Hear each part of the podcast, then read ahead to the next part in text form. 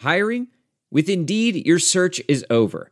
If you need to hire, you need Indeed. Indeed is your matching and hiring platform with over 350 million global monthly visitors, according to Indeed data, and a matching engine that helps you find quality candidates fast.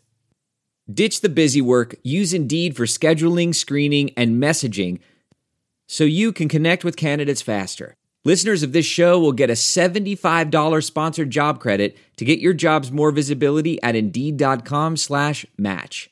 Just go to Indeed.com slash match right now and support our show by saying you heard about Indeed on this podcast. Indeed.com slash match. Terms and conditions apply. Need to hire? You need Indeed.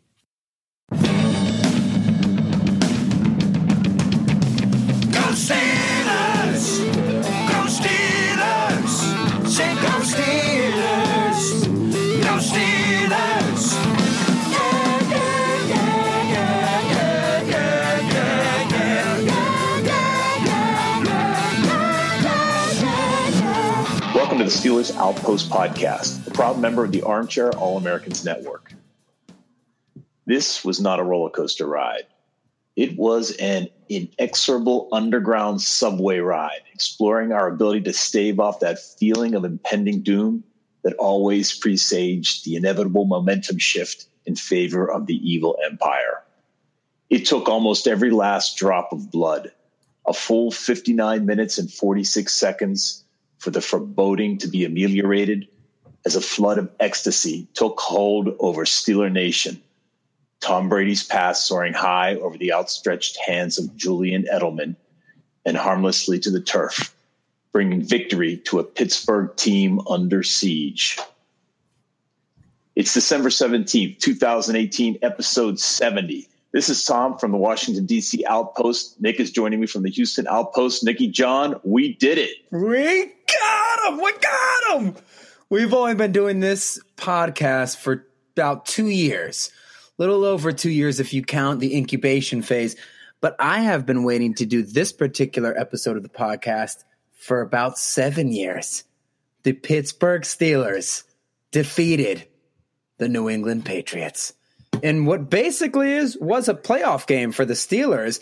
All the rest of their AFC contemporaries in the playoff race all won earlier in the day. So if the Steelers had lost this game, the playoffs would have been pretty much gone as well. Now, we didn't get the joy of knocking the Patriots out of anything, but I don't care. I don't think you can uh, undersell how incredible it felt to see that ball hit the ground when you thought that for sure Tom Brady was going to vanquish us again and yet another one of his two minute drills at the end of the game. I mean, I've been riding high. I didn't even sleep last night intentionally.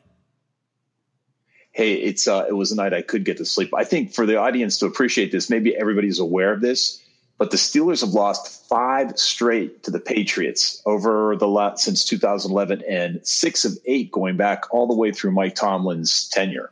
Huge Yeah, not- frustration. Not to mention three AFC championship games and then, then, compounded by the Jesse James game last year. I mean, it was just time. And the Patriots, a lot of people are saying today it's not the Patriots of old. And that may be true. They've gotten a little bit older and they made their fair share of mistakes. But make no mistake, they're still a Super Bowl contender. They may not be the AFC shoe in that they have been for the last 20 years, but they're a good team still with a lot of good players. And the Steelers, almost unsurprisingly, after losing to the lowly hapless Raiders, come and play, came to play in this game, and they seriously showed up. What a huge win for the Steelers, and they earned Yeah, it. They, was- just, they weren't given it. True, and uh, I I wasn't kidding during that that opening. The the emotional, uh, I wasn't up and down. I was nervous the entire game, and and sure enough, the score was always within reach from Brady, and that's what it felt like. Especially at the end, uh, we had a magnificent defensive play to stop what what looked like to be an inevitable touchdown. I mean, the story of the game is who the hell thought the Pittsburgh Steelers would ever beat the New England Patriots at a score of 17 to 10? Then you throw in the fact that the Patriots, okay, so let's take it back a little bit because I, I, completely agree with you. I don't think it comes as a surprise to anybody. I was physically shaking the whole game and for two hours after the game. And then today, I only stopped shaking when I started Googling Tom Brady sad on Google and I had a nice laugh. And at that point, I realized, like, oh, my, my blood pressure is actually lowered. But it was a weird like throwback dirty Steelers win. Like back when they were winning Super Bowls, you they would just always find ways to win. It wasn't always pretty, but people would always make big plays when the when the time was right. And this game started a little bit different. The Steelers went down on a dominant opening possession march and scored a touchdown to start, which I think is like the first Steelers touchdown, like opening drive touchdown against the Patriots. I mean, in in in like the Tomlin era or something like that. Something I think close since they started wearing helmets. Yeah, the first helmeted Steelers touchdown drive to open the game against the Patriots, which is also around the time that Tom Brady started playing. But Steelers go down there, and you know, okay, this is exactly what needs to happen. We all know the story here. Steelers have to score 40 points or they're not going to win this game. The defense has been too bad. Tom Brady and Belichick and McDaniels and Gronk have carved up this defense time and time again. They have a coaching advantage. We are totally lacking for the even the personnel and the players on defense to match up with all their weapons. I mean, it was at the point when before the game we were hearing that Artie Burns and um, Cam Sutton were going to start over Sensabaugh and Mike Hilton. It just seemed like desperation. Like you're not even putting in good players. You're just taking out guys and rolling the dice. It didn't look Change like for change's sake. Yeah, exactly. So you're you're going in there. Steelers score the first possession. You're saying, okay, this is what needs to happen. Ben needs to go supernova. We need to see a Carolina Panthers game. Patriots get the ball back, and it feels like playing the Patriots again. Three plays, and I don't know what kind of disrespect the Steelers have for Hogan, Chris Hogan, the receiver, because every time he scores against the Steelers, going back to the to the championship game, he doesn't have anybody within 20 yards of him. In fact, there was a, a statistic, I forget who, who posted this today, but it's kind of everywhere, and ESPN was even showing it. That Chris Hogan wide open, you know, 60 yard touchdown was um, out of all the NFL games, out of every single play this year, the most wide open wide receiver. there wasn't anyone even on his side of the field and uh, on that big coverage bust. So the the Patriots score right away, and we say, "All right, well, here we go again. It's gonna it's gonna have to be forty to thirty four, and look how easy it is for the Patriots to score." Yeah, as you said, I mean that those first two series indicated that we were going to need to be uh, sort of high. Both teams would have to be high flying during this game. Predictions for for you know a combined score in the seventies. I don't know that that. Uh, but then the game settled down pretty quickly after that.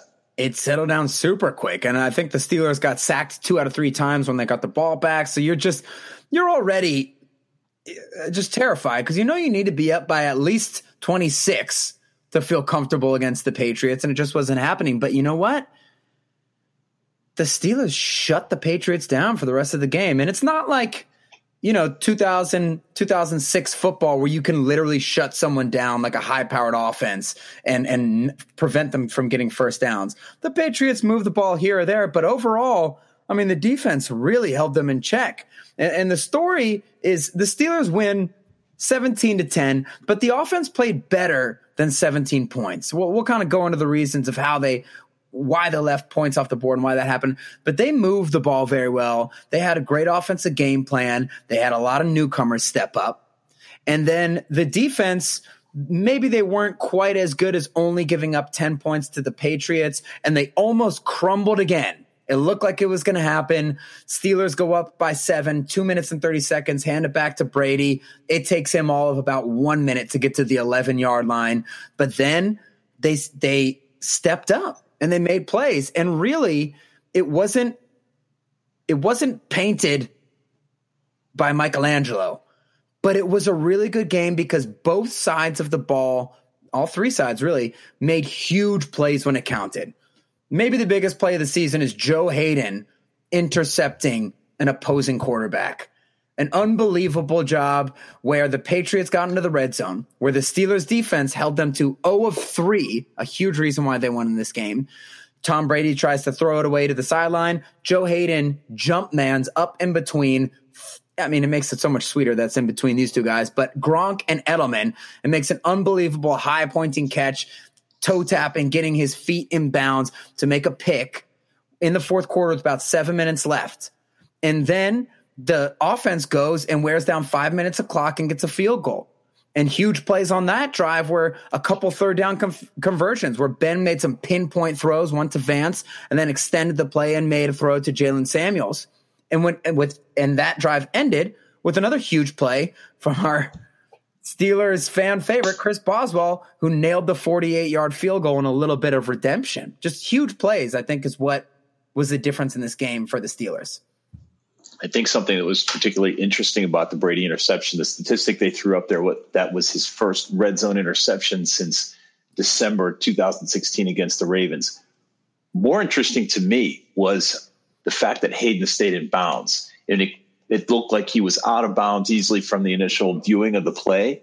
I've watched that several times. When you go back to watch it, Gronkowski is coming from the inside of the field out and clearly could have swept Haden out of bounds as close as Haden was. Edelman came from the outside in and basically formed a wall between Haden and the and the sideline. And I'm I think that Edelman was the guy who prevented uh, Haden from getting pushed out of bounds. You so told- just kind of crazy things happening. Yeah, you're right. And, and and for him to make that catch, he jumped up and high pointed it. And we've been saying this since Haden got on the Steelers. I mean, obviously the Steelers are allergic to turnovers. They've dropped so many. Even Haden dropped one last week. But we've seen Haden high point the ball, something that I don't even think the Steelers like having those guys on their team since Troy left. Maybe it's just a matter of respect. They don't want to you know, have anyone infringing on the Troy territory. But we've seen him do stuff like that before. But it was an unbelievable catch to go up in between those guys. Yeah, Brady uh, was trying to throw it away and it was very uncharacteristic. But not many people are going to catch it. And you're right. Is the the ball actually rolled our way a little bit for once because Edelman did sort of hold him in bounds. I mean, amazing, huge play. And the Steelers made them where they counted. The defense held them to 0 3 in the red zone. I mean, the big moment in the game was when the Patriots got to the 11 yard line. It was second down. And everybody wants to talk about how the Patriots' mistakes are what won the game for the Steelers.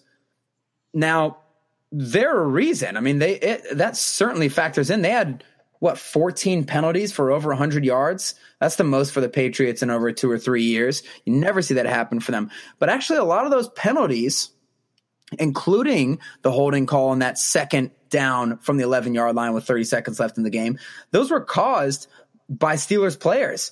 The offensive and defensive lines for the Steelers dominated the trenches in this game. And there were a couple holding calls on the Patriots offensive line called because Steelers players were ripping through to get to Brady. And on that second down from the 11 yard line, Stephon Tuitt burst through, and uh, whoever it was, I don't, I don't think it was Cannon, it was 69 who ended up holding him. The Steelers drew that penalty. They made that luck. Yeah, good point. There were three offensive holding penalties giving us uh, 30 yards. There were five false starts. Five false starts. Then then a then a plethora of uh, penalties like the, the big pass interference call on the New England 43 that set up the AB touchdown. But Right. Offsides, delay a game, a multi that actually the rest of these look just seem like a lack of discipline. But clearly the false starts um, well, not clearly, but I'm guessing that had something to do with the home team advantage. And the offensive holding was a testament to what this defensive line has been doing lately. Yeah, the false starts were that's usually the sign of a, of a sloppy team, and it's so weird to see the New England Patriots get so many pre snap penalties. But you know, rewatching the game, I really did realize. I mean, that might have been the, that's the best Heinz crowd I can remember. I mean, I think the the last time you um, you've heard of a, a Heinz crowd getting that loud was probably the championship game against the Ravens. And Hey, look, go for it. I was just going to note that you know that may have been that typically sloppiness, as you said, but the Patriots were 30th in terms of, of penalties, it favorably. You know, only 43 penalty yards per game compared to the rest of the NFL. Compared to the Steelers, who have luckily tamed that down recently. By the way, what did we tell you guys early in the season? There's still room for the Steelers to improve. They can take down their penalties. They've done that. They won that battle. There's a few more things we'll talk about later. But I totally agree with you. Um, you know, rewatching that game, you realize, you know, home field advantage is supposed to be a big deal. That's why they say it's hard to go to Seattle. It's hard to go to Kansas City. At this point, it's hard to go to New England. it's hard to go to Pittsburgh, not always because of the crowd, but mostly just because the Steelers play better there and Ben plays a lot better there. But against the Patriots, it was a proper home field advantage, and a lot of those false starts are due to crowd noise. I mean, that's big time going forward. So it looks like the Steelers can't only improve, but we can improve. You can improve, Steelers Nation, and actually help the team. And you know who else improved? At least improved his stock in our eyes? Mike Tomlin. I mean, this is the Tomlin special, isn't it? It's almost like he creates these chaotic, dramatic situations only so that he can juice them into fuel to pump into the veins of the Steelers so they can squeeze the life out of Tom Brady's stupid head. Anyways, Mike Tomlin, you got to give him credit. Two big things about this game. The game planning was fantastic. The Steelers came out on offense and they ran a ton of five wide receiver sets. They did what the Patriots have done to us so many times, is what the Steelers did to the Patriots this time around. And it really kept the Patriots guessing. They love to, they're kind of old Steelers like in this and Ravens like in the fact that they like to disguise a lot of blitzes and it's hard for you to figure out what they're doing. Belichick, of course, famous for that. Well, the five wide receiver thing kind of makes these plays go bing, bang, boom, boom. It's too quick for you to mess around with those exotic blitzes. They don't have time to get home. They don't have time to confuse. So they did that well.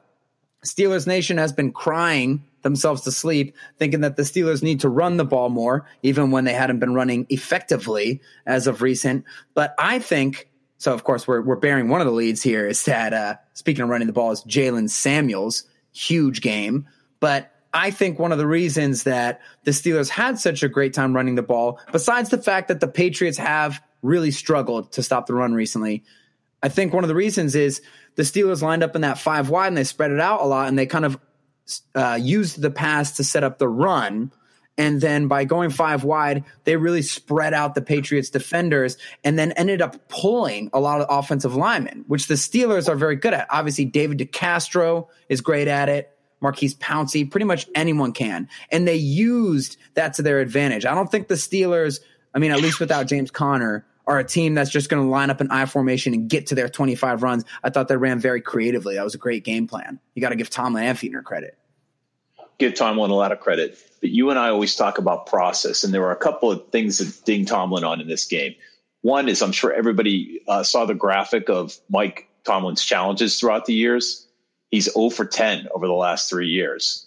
Uh, before that, I mean, he he has had like 50% success going back to 2013. So he is he's getting some bad advice, or maybe we need a new iPad to see some of these plays. I don't think he's very strategic on these challenges. Yeah, that's par for the course. And the Steelers in this game were also par for the course. They basically played the same way that they have for the last four games. They've been the better team on the field in all three of those losses. And ironically, before those three losses, they played Jaguars where they were not the better team on the field until the very end of the fourth quarter, and they lucked out with one there. Well, I think the Broncos, Chargers, and Raiders lucked out against the Steelers when they played because they really dominated. They were just finding creative ways to lose, to lose and to turn the ball over and to miss kicks and stuff like that. Well, Tomlin, he gets challenges wrong and the Steelers still made the same mistakes that they've made in the last few games. Ben turned the ball over two times. The defense was this close to letting like what is it three games in a row when they lose the game on the last two minute drive of the game? I mean it's the same thing. Brady went right down the field. Yes we drew the holding penalty but damn that if we didn't get that call you got to think the patriots would have scored. And then of course we're missing kicks. So it's interesting that they played the same, and like we said, I think they lost those three games by a total of 13 points. The, the the margin for error and what makes a victory or a loss is so thin in the NFL. And what I think made the difference is those huge plays that people made in critical moments during that stretch in the fourth quarter. Sure, and I don't want to deal in hypotheticals, but let's go back to something you were talking about, and that that is um, that drive near the end of the game that New, uh, New England had they find themselves on the 30, two minutes and 41 seconds left, no timeouts. I'm sorry, this is where we have the ball on the New England 30.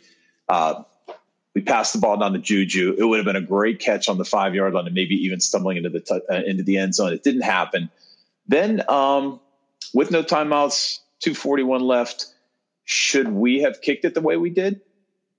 Or should we have gone? Should this be four down territory? We would have pinned New England back on the 30. By the way, the uh, New England only had one drive of over 70 yards the entire game. So who are you going to depend on? Boz for this field goal or the defense to stop New England way back there? And with the possibility that if we went uh, went four downs, we could have gotten the first down at that point.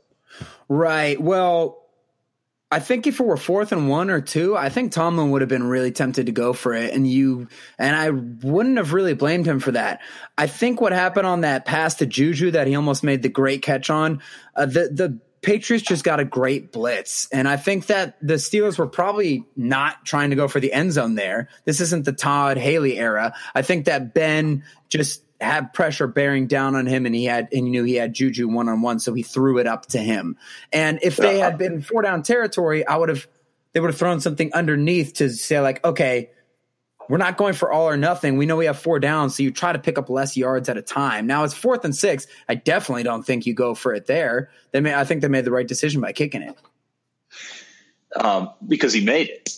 But let's face it, Boz was not did not have a good trajectory coming up to that to that point. And would you rather so? Six, if it's fourth and two, sure. But I think the fact that they threw the incompletion on the play before kind of tipped your tipped your hand. Fair enough. Maybe yeah. maybe I'm splitting hairs there, but um, if it was fourth and one or two, I would have been down. I would have been down to go for it. I don't. I don't have confidence in in in and putting all your eggs in the fourth and sixth conversion basket. There's specific plays to convert on fourth and one or two, and, and that's that's more situational type thing. You can run or pass right there. You know, everyone knows like, well, he has to pass it. Um, but I mean, it's a good thought. I'm with you. I mean, was I confident when Boswell went up for that 40 yard, 48 yard field goal? No. Did I even watch him kick it? No. I left the room. Thank God he made it where do I get my own team? Actually, I, I was more confident Boz making the 48 because maybe not maybe not ironically, but there is probably less pressure in a very difficult kick that you would be blamed less for than missing an extra point or a short chip shot field goal. There's so what do I have to lose here? It's 48 yards.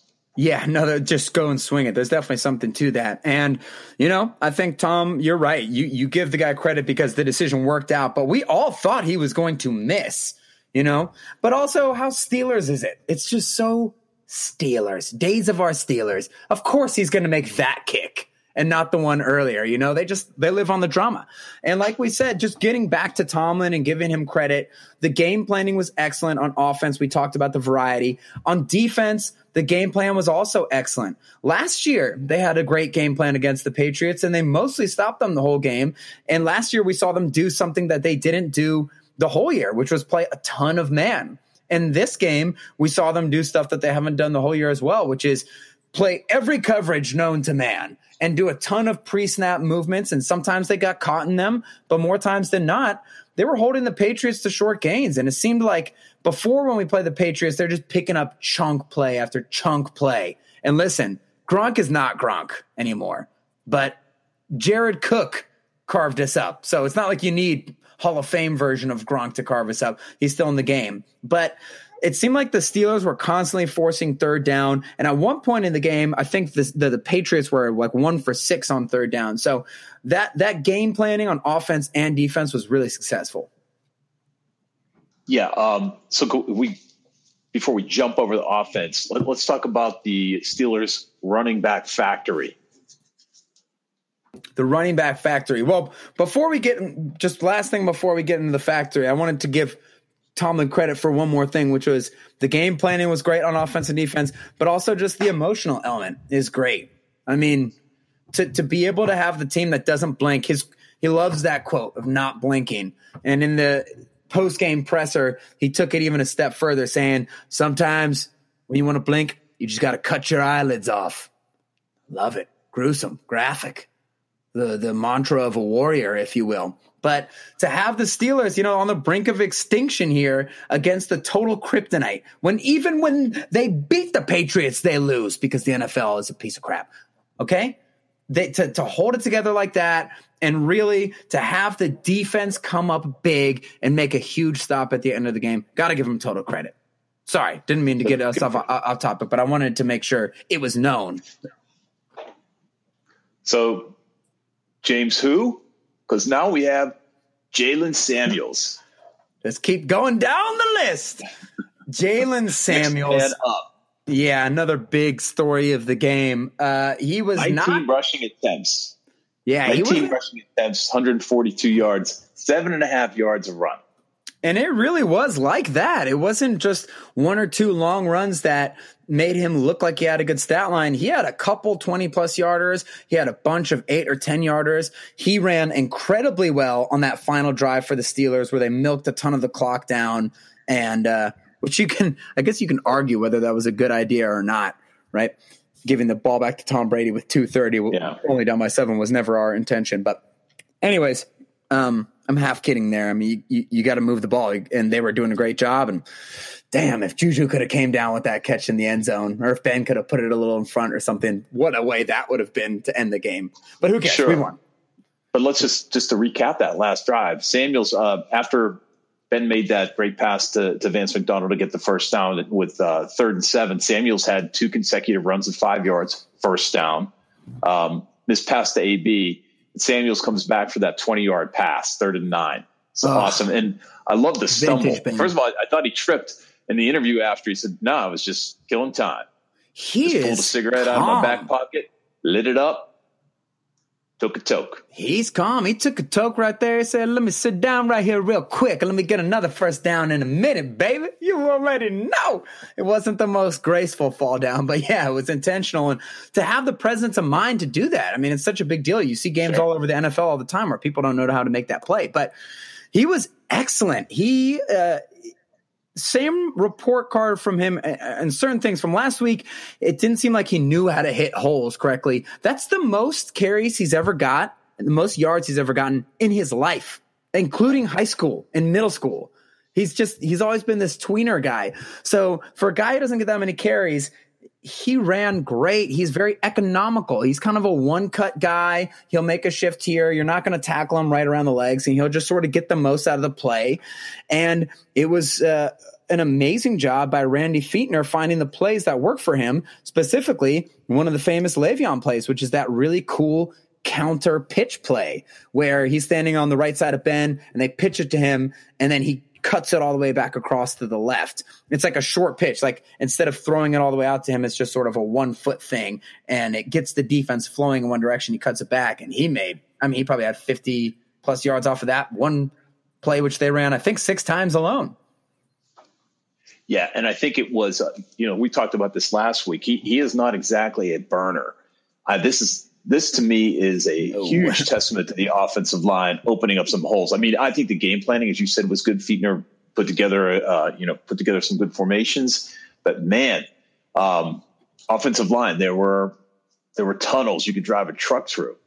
Absolutely. And and we don't want that point to get lost in this podcast because this is what's making the Steelers dangerous. Their offensive and defensive lines are dominating people. Yes, the Patriots did rip rip off a bunch of runs up the middle throughout the course of that game, but when it counted, the Steelers held and they were constantly pressuring Brady, collapsing that pocket and everything. And like you said, the offensive line is opening up huge holes and there is still room for improvement. We'll get into a little bit of that later. But Jaylen Samuels coming out party, he played fantastic. The offensive line did great, yes, but man, he made a lot of those yards himself uh, and, and got them more out of plays than what was there for him.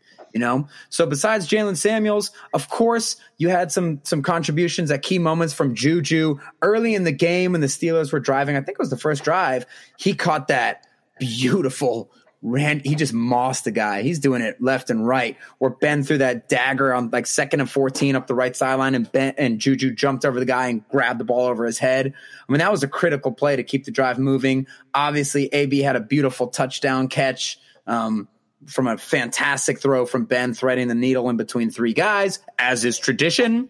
And uh, they made plays when they had to, but nobody had a huge stat line. And this was another thing we were talking about. I don't know if we talked about on air, but before the game, we said, like, listen, some role players are going to have to step up. And step up they did. It seems like everyone had one or two plays that was very critical. Vance, great touchdown catch, awesome catch on third down and six on that final drive that we talked about. Very nice catch. Uh, Eli Rogers really started the team off with the Eli plan. Didn't even expect that, right? He came in and picked up right where he left off. Made some nice first down catches. Even Ridley got some revenge on his old team when the Steelers were backed up one of the many times inside their own two, uh, 10 yard line, made a 10 yard run. Switzer had a couple nice little catches. And most satisfyingly of all, James Washington coming out party with his fellow rookie, Jaylen Samuels. I mean, how amazing was that catch up the sideline? Huge c- combat catch. Exactly what we were hoping he would do when he uh, demonstrated that in the preseason. Totally, and that's what I like about that catch is when we look at players and we try to predict how good are they going to be or try and figure out are they even going to be good you need some glimmers of something and something consistent like at least one thing that they do well where you know like okay he can do sammy coates can run deep and catch the ball it's just it was so consistent and not catching it, you knew that wouldn't go go well. But you know, you see flashes from TJ Watt last year, like, oh, he actually has some pass rush moves to beat guys. Well, this is what Washington did over and over again, not just in the preseason games, but if you were on Instagram looking at Steelers, um, uh, like videos from training camp, I think that City of Six account, they put on videos every day from training camp. He did it every single day and he made a huge catch over a guy. And then the next play made another catch where he broke a tackle and got a first down. I mean, his confidence must be going high, and that's what we need from him. We just need three catches and let one of them be a 30 or 40 yard, 40 yarder. Sure. And then we, uh, let's turn our attention to the gunslinger. Um, Roethlisberger, 22 for 34, 235 yards, two touchdowns, and um, unfortunately, two interceptions. So Ben had the same game that he's been having. I mean, really at the beginning of the game, I felt like he was just tearing them up at will. So decisive on those five receiver sets. He bought a lot of time with his legs, like he's sort of this little flashback that he's been having this year with great protection from the offensive line and made some unbelievable throws that only three or four other guys could make. And then he missed a couple deep shots I mean, he missed AB down in the end zone on that free play from uh, offsides early, like in the first half. And AB had a step on his guy, and Ben had pressure barreling down on him, so he kind of had to throw it off of his back foot. But, you know, if he had completed it, we would have said, oh my goodness, that was an incredible completion. What a throw. So it's not that surprising that he didn't make it, but we need to see him complete more of those because that one that you talked about to Juju at the end of the game when they brought the blitz on third down and the Steelers and Ben threw it up to Juju and he almost made another beautiful Randy Moss catch, but ended up uh, the DB made a nice play on him. Juju had a couple steps on the guy, and I'm not saying it was a bad throw by Ben. He gave his guy a chance, and he had to throw off his back foot because the defenders were barreling down on him, but if and if he made it, we again we would have said, "Wow, what an impressive throw." But we need to see Ben turn it on and make those plays.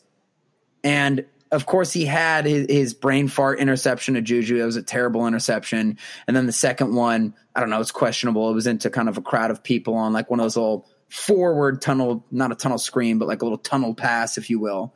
Um, just got to stop turning the ball over, and we need to see him make those super elite Ben throws, like the touchdown in between three people to AB. So he left some plays out there on the field, and and that might be unfair to hold him to that standard, but I think that's what the difference is between the Steelers winning a Super Bowl this year, which they still have a chance to do, and them getting knocked out at some point. Is Ben has to go supernova and make those crazy plays that are there for the taking and that we have seen him make. Yeah, I think Ben got lucky. Uh, Patriots weren't able to capitalize on either one of those interceptions. Hold on while I, the herd in the South Florida seems to be, yeah, they seem to be uh, maybe under attack. But the Patriots were only, only punted after the first interception. And after the second interception, they threw their own interception. So it wasn't, uh, it just sort of hindered our ability to score, but it didn't really result in any points against us. But right. Doesn't mean it's okay. No, it doesn't. As a matter of fact, if you look uh, at the statistics, Ben is uh, he's like a young guy because the top he is he's in the top four in interceptions thrown with 15, and he's being rivaled by listen to this list: Sam Darnold with 15, Josh Rosen, Jared Goff, The only old guy there is semi old guy is Andrew Luck. Andrew Luck's a gunslinger as well.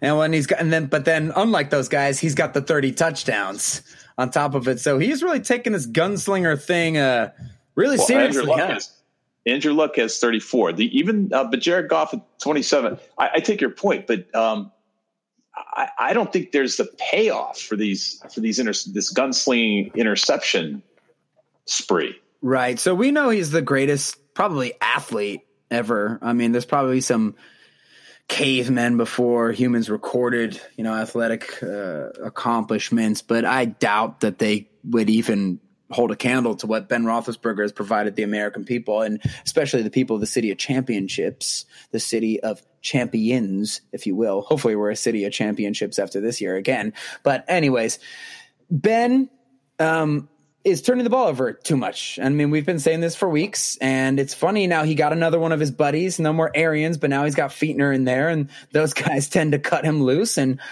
listen, I think that's the right strategy, and he shows that he can make the plays. I mean, he can make the Ben Roethlisberger, Aaron Rodgers, Andrew Luck plays, and we just need him to take his game to that next level where he is completing those crazy deep balls that we're accustomed to seeing him make and where he cuts down on those interceptions because this team played great, but they're, they're not as well rounded as the other competitors. They're, they're actually probably pretty far down the list when you look from an offensive, defensive, and coaching standpoint and consistency. Obviously, we love the weapons uh, on the outside and the, and the lines, but that's just what we think. I think it's an encouraging thing to realize. Like, this team has not peaked yet. And I think a lot of other teams have. And Ben, we've seen him get hot time and time again. And he didn't play bad. He actually he played pretty well. I mean, the best things he did were dominate the very beginning of the game and make critical classic Ben Roethlisberger plays on that final drive at the end of the game.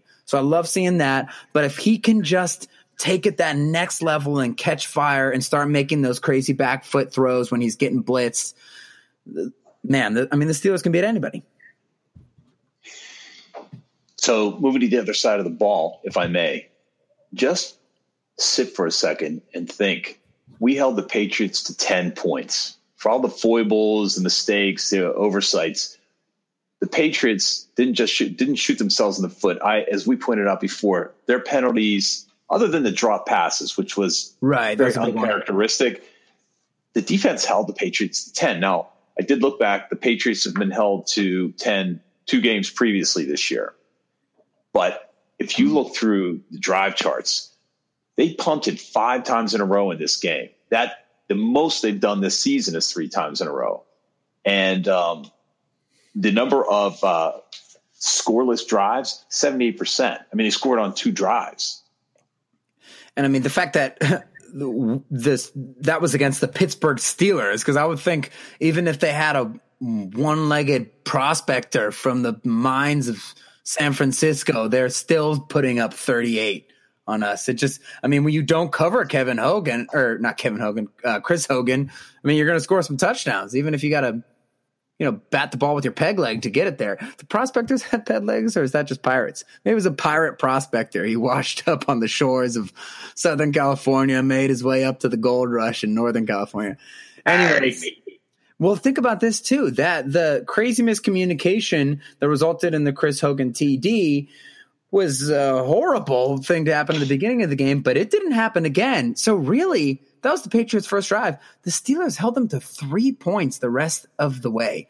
The four drops, yep, they were critical, but we made mistakes too. The Steelers made mistakes as well. So you, I mean, yeah, the drops are are bigger mistakes, well, maybe more obvious, but there were plays to be had, and and you've seen what's happened to the Steelers the past few weeks and and how close they are to winning or losing. It's not an excuse. It's not like Tom Brady threw the ball directly to them a bunch of times, or it's not like their tight end fumbled out of the goal out of the end zone when he was crossing the goal line, or it's not like the running back fumbled when he got hit in the leg.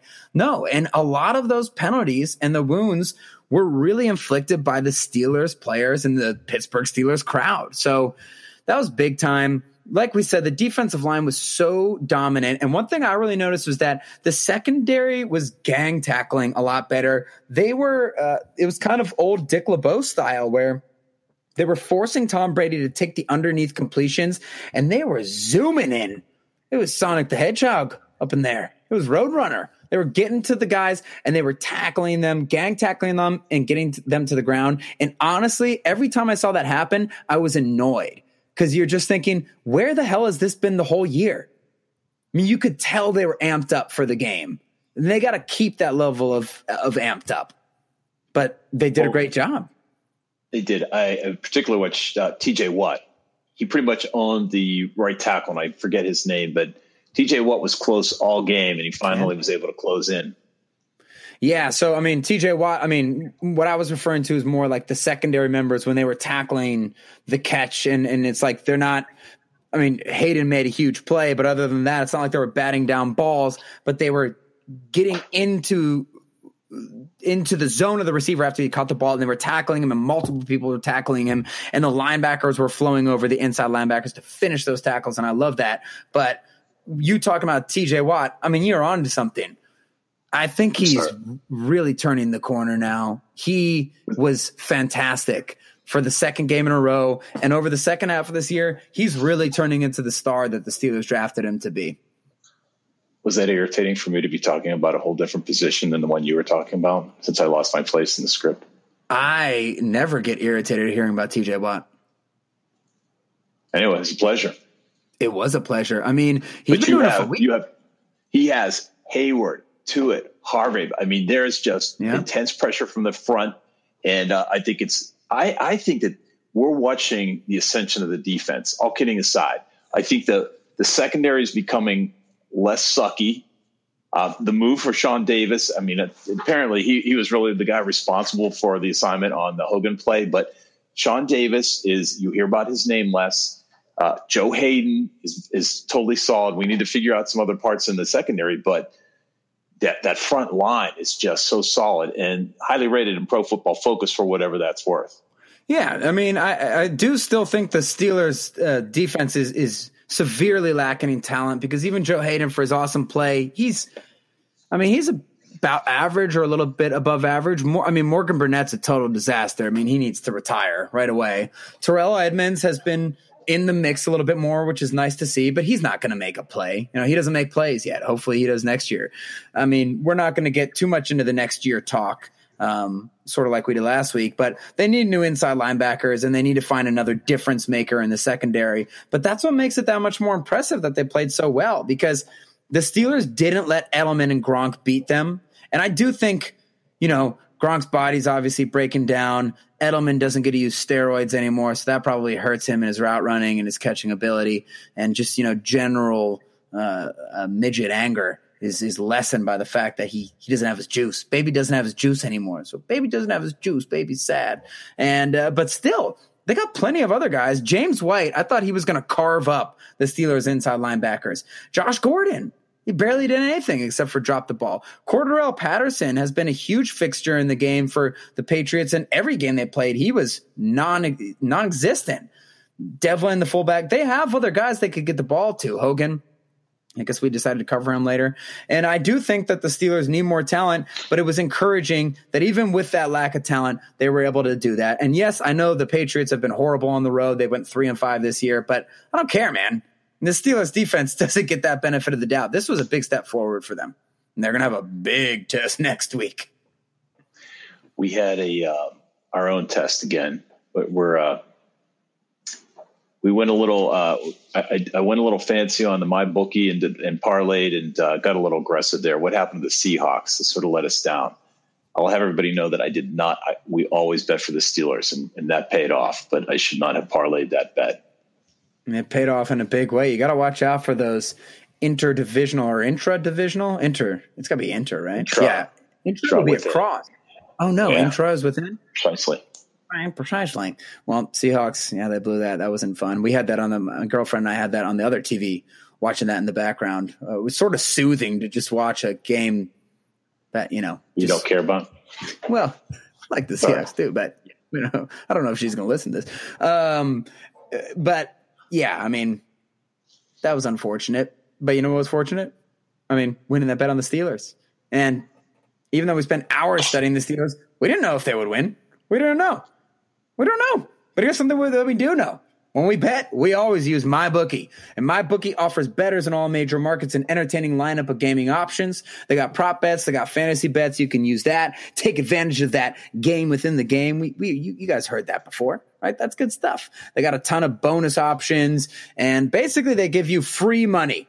I'm just gonna I'm gonna paraphrase this. I'm gonna say they're gonna give you free money and then I'm going to be more specific and say if you make a deposit after 7 p.m. Eastern time, they'll give you an additional 25 bucks free play on deposits over $100 as long as you use that promo code outpost25. That's us everybody. So visit mybookie.ag mybookie.ag online today and don't forget to use that promo code outpost25 when creating your account to claim up to $1000 in free play. You play, you win, you get paid. And remember, who you're betting on is just as important as who you're betting with. So bet with my bookie. Thank you. Let's look ahead to next week. Before we get to the Steelers game against the Saints, let's talk about the Ravens and the Chargers. Okay, so before this three game stretch, we knew the Steelers would need to win at least one of the games between the Patriots and the Saints. Well, it looks like they might need to win two because everybody in the AFC is winning. The Colts won, the um, Ravens won, of course, and uh, I forget who else won, but everybody's winning. Let's put it that way. So the Steelers are actually in a position where they may need to beat the Saints, and I think that's because the Ravens are going to beat the Chargers. I'm telling you. So Keenan Allen for the Chargers and Melvin Gordon, they're running back. They're two best offensive players outside of Rivers. They were both out of last game. They're expected to play in this one, but I don't know what kind of strength they'll be at. But bottom line is the Charger, the, the Ravens are a perfect matchup for the Chargers. When we saw this on the schedule, we saw Steelers have Pats, Saints, Bengals without Andy Dalton. The Ravens have the push over Buccaneers. Then they got the Chargers. That should be hard. And the Browns, that's not a gimme game. Well, I like the Ravens against the Chargers this week for this reason. I just think that the the Chargers are tiny on defense. They have a small defense as it is, and all three of their best run stoppers are still out of the lineup, just like they were against the Steelers. But the Steelers weren't really able to take enough advantage of that. Baltimore has rushed for over 190 in the past three games, a streak that last happened with the 1976 Steelers, some say the best Steelers team of that dynasty. So they're going to bludgeon. Have I been saying San Diego? Los Angeles into the ground. And then on defense, the Ravens can match up. They can match up with about anybody. So if the Ravens win this, the Steelers need to beat the Saints to keep pace. We'll see. It's an away game. Anything can happen any given day. That's true. cliche can I use? No, that's very true. They're going to the West Coast. I don't. I'm not guaranteeing a win, but I do think that I know everybody's very high on the Chargers now. They had a high profile win against the Chiefs with a bunch of their guys injured, but um, I think that's a 50-50 game. So if they lose, great, gives the Steelers a little bit more room to roll. I think the Steelers can actually clinch the division if we beat the Saints and the Ravens lose. But all I know is that. It feels great, like a weight was lifted off our chest. And you know what, people? It was because we beat the Patriots. So almost who cares what happens? But we're right back into the fire this week. It's another playoff game. The Steelers have to find a way to beat. I, a couple weeks ago, I would have said definitely the best team in the NFL at home, but the Saints have been a little bit off as of recently. So, do we think it can happen? Of course, the Steelers can beat anybody, but it's going to be tough doing it on the road in that dome when Drew Brees is so good. So what's scary is if you if you look at the numbers, the Saints are scoring 34 points a game to our 27. The really uh, telling number is that they are scoring on over 50% of their drives. 50% of their drives.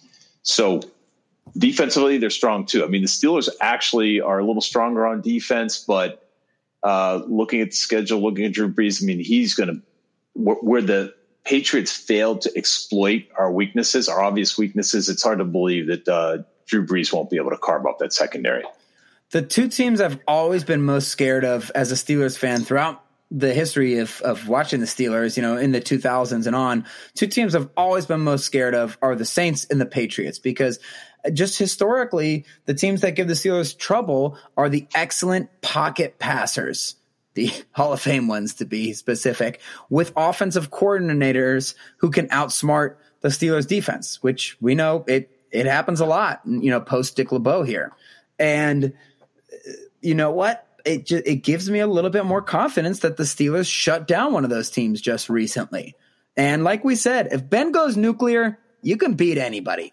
Because when he goes nuclear, he doesn't just take points and put them on the scoreboard. He takes souls and he rips them out of the chest of the opponent and then he buries them in midfield and creates a funeral pyre and burns the stadium down as he walks away into the distance, lighting a stogie off of the off of the charring embers.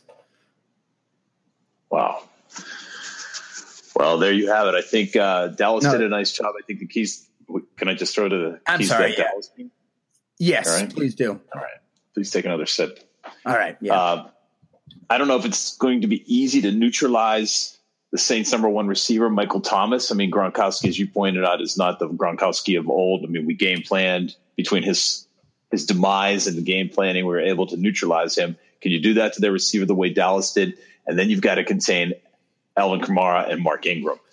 Yeah, and here's the thing where in some ways I'm more scared of this Saints team because uh, everybody seems to forget when they're talking about Drew Brees, Drew Brees, Drew Brees, the Saints. They went seven and nine three years in a row before the last two years. And, and with all those off, awesome offenses, they had some bad teams because they couldn't get a defense together. So in some ways, I'm, I'm more scared of this Saints team than ever because their record's the best. This is the best Saints team since the Super Bowl run they had. But in other ways, they are not the same in the same way that the Patriots aren't the same, where Drew Brees isn't throwing the ball downfield. And now, am I saying Drew Brees is not going to carve us up? I, I'm not saying that. He he's going to. He probably will, right? But they're a running team now. They run through the ground. And they have a fantastic offensive line. That's the one thing that makes me a little bit nervous. But you think that the Steelers are, are you know, that plays more into our hand. Now, of course, they can take it to the air, and they're so creative, and that's the main thing. Is worried about really Sean Payton beating up on Butler and Tomlin, but it's not like Drew Brees is going out there and launching the ball down the field all the time. They're doing more short intermediate routes, and he's been off as of recently. So I kind of think that the Steelers defensive line and the Saints offensive line is sort of a stalemate. So you really hope that Vince Williams and Fort and Bostic can make some big plays there. But, um, you know, I, I, I said this week the Steelers are going to need to score 40 to beat the Patriots, and we were totally wrong, but I still stand by the same sort of thought for the Patriots. The Steelers got to put up some points in this game. Maybe it's not 40, but they, they're not going to win with 17 points this week. We know that for sure. Well, it's it's about time. It's it's about time to uncork. Uh, we've had a couple of games, of low performing games, and Yep. uh, Bob averages. We'll see if James Conner comes back. I mean, that'd be huge. Yeah. They can do it. Let's and and they got their backs against the wall, and that's the way they like it. Hey, uh, look, this was this was a great episode, and I I unlike you, I slept like a baby because of just lack of stress. But we are we are here every week, and we're looking for your feedback because this should be a conversation, not just our opinions, your opinions. You can hit us on Twitter at, at Steelers Outpost. Go to our website and leave a message at SteelersOutpost uh, com. We have an email address too, SteelersOutpost at gmail.com. And best of best of all, we have a new Instagram site, Steelers Outpost. You guessed it. Please visit us. Nick's trying to get his quick reaction to the game, uh, either Sunday night or Monday, and uh, looking for some impact. I love it how you call it Instagram site. That's a man who doesn't bother himself with with social media, and you're a better man for it. I have assistants who turn my computer on and off every day. There you go. I like it. Anyway, see you next week. Go Steelers. We did it! We did it!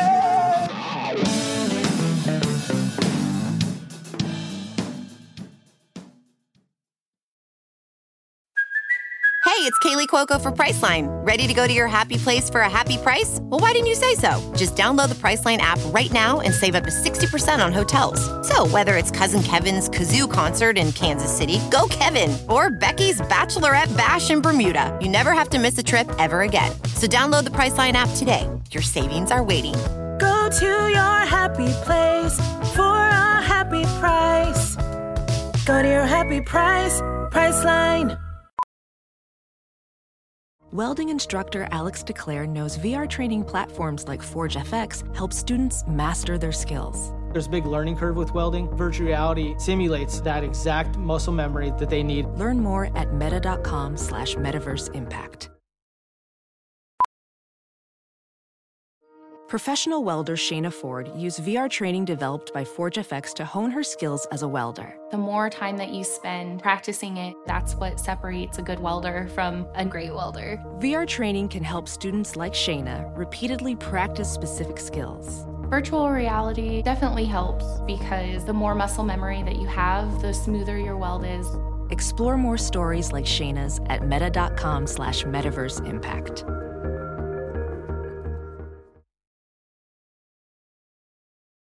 As you write your life story, you're far from finished. Are you looking to close the book on your job? Maybe turn a page in your career? Be continued at the Georgetown University School of Continuing Studies.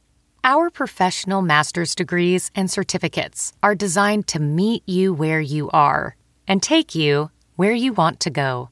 At Georgetown SCS, the learning never stops, and neither do you. Write your next chapter. Be continued at scs.georgetown.edu slash podcast.